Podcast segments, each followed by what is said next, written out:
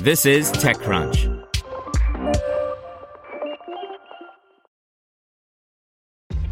This episode is brought to you by ShipStation.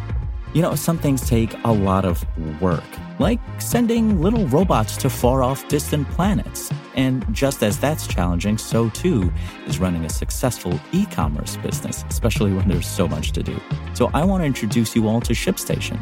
Now, I love using ShipStation because of its easy to use dashboard, which makes managing orders and printing labels a breeze and super smooth. Oh, and the customer service is just out of this world.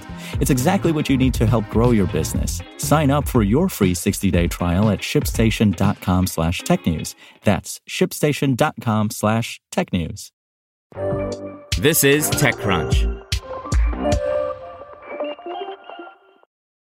NASA's DART anti asteroid satellite successfully smashes into space rock by Darrell Etherington.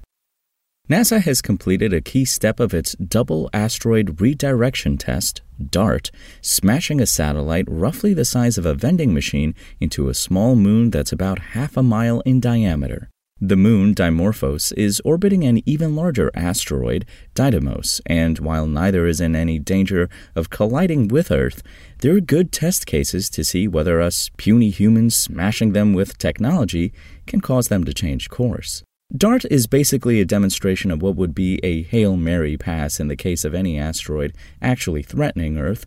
Namely, can we use a human made spacecraft to redirect any planet killers enough that they end up safely whizzing by our home planet instead of causing a repeat of the extinction event that wiped out the dinosaurs?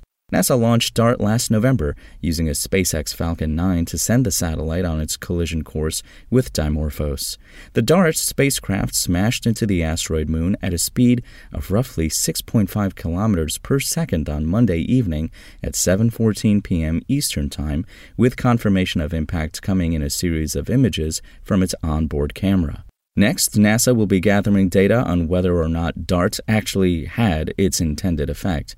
That process will take a few weeks and include observations from Earth based telescopes trained on Dimorphos and Didymos, as well as space based observation from the James Webb and Hubble space telescopes. If it turns out this didn't work as intended, I guess it's back to the drawing board. My vote is for a fully operational Death Star. SpokenLayer.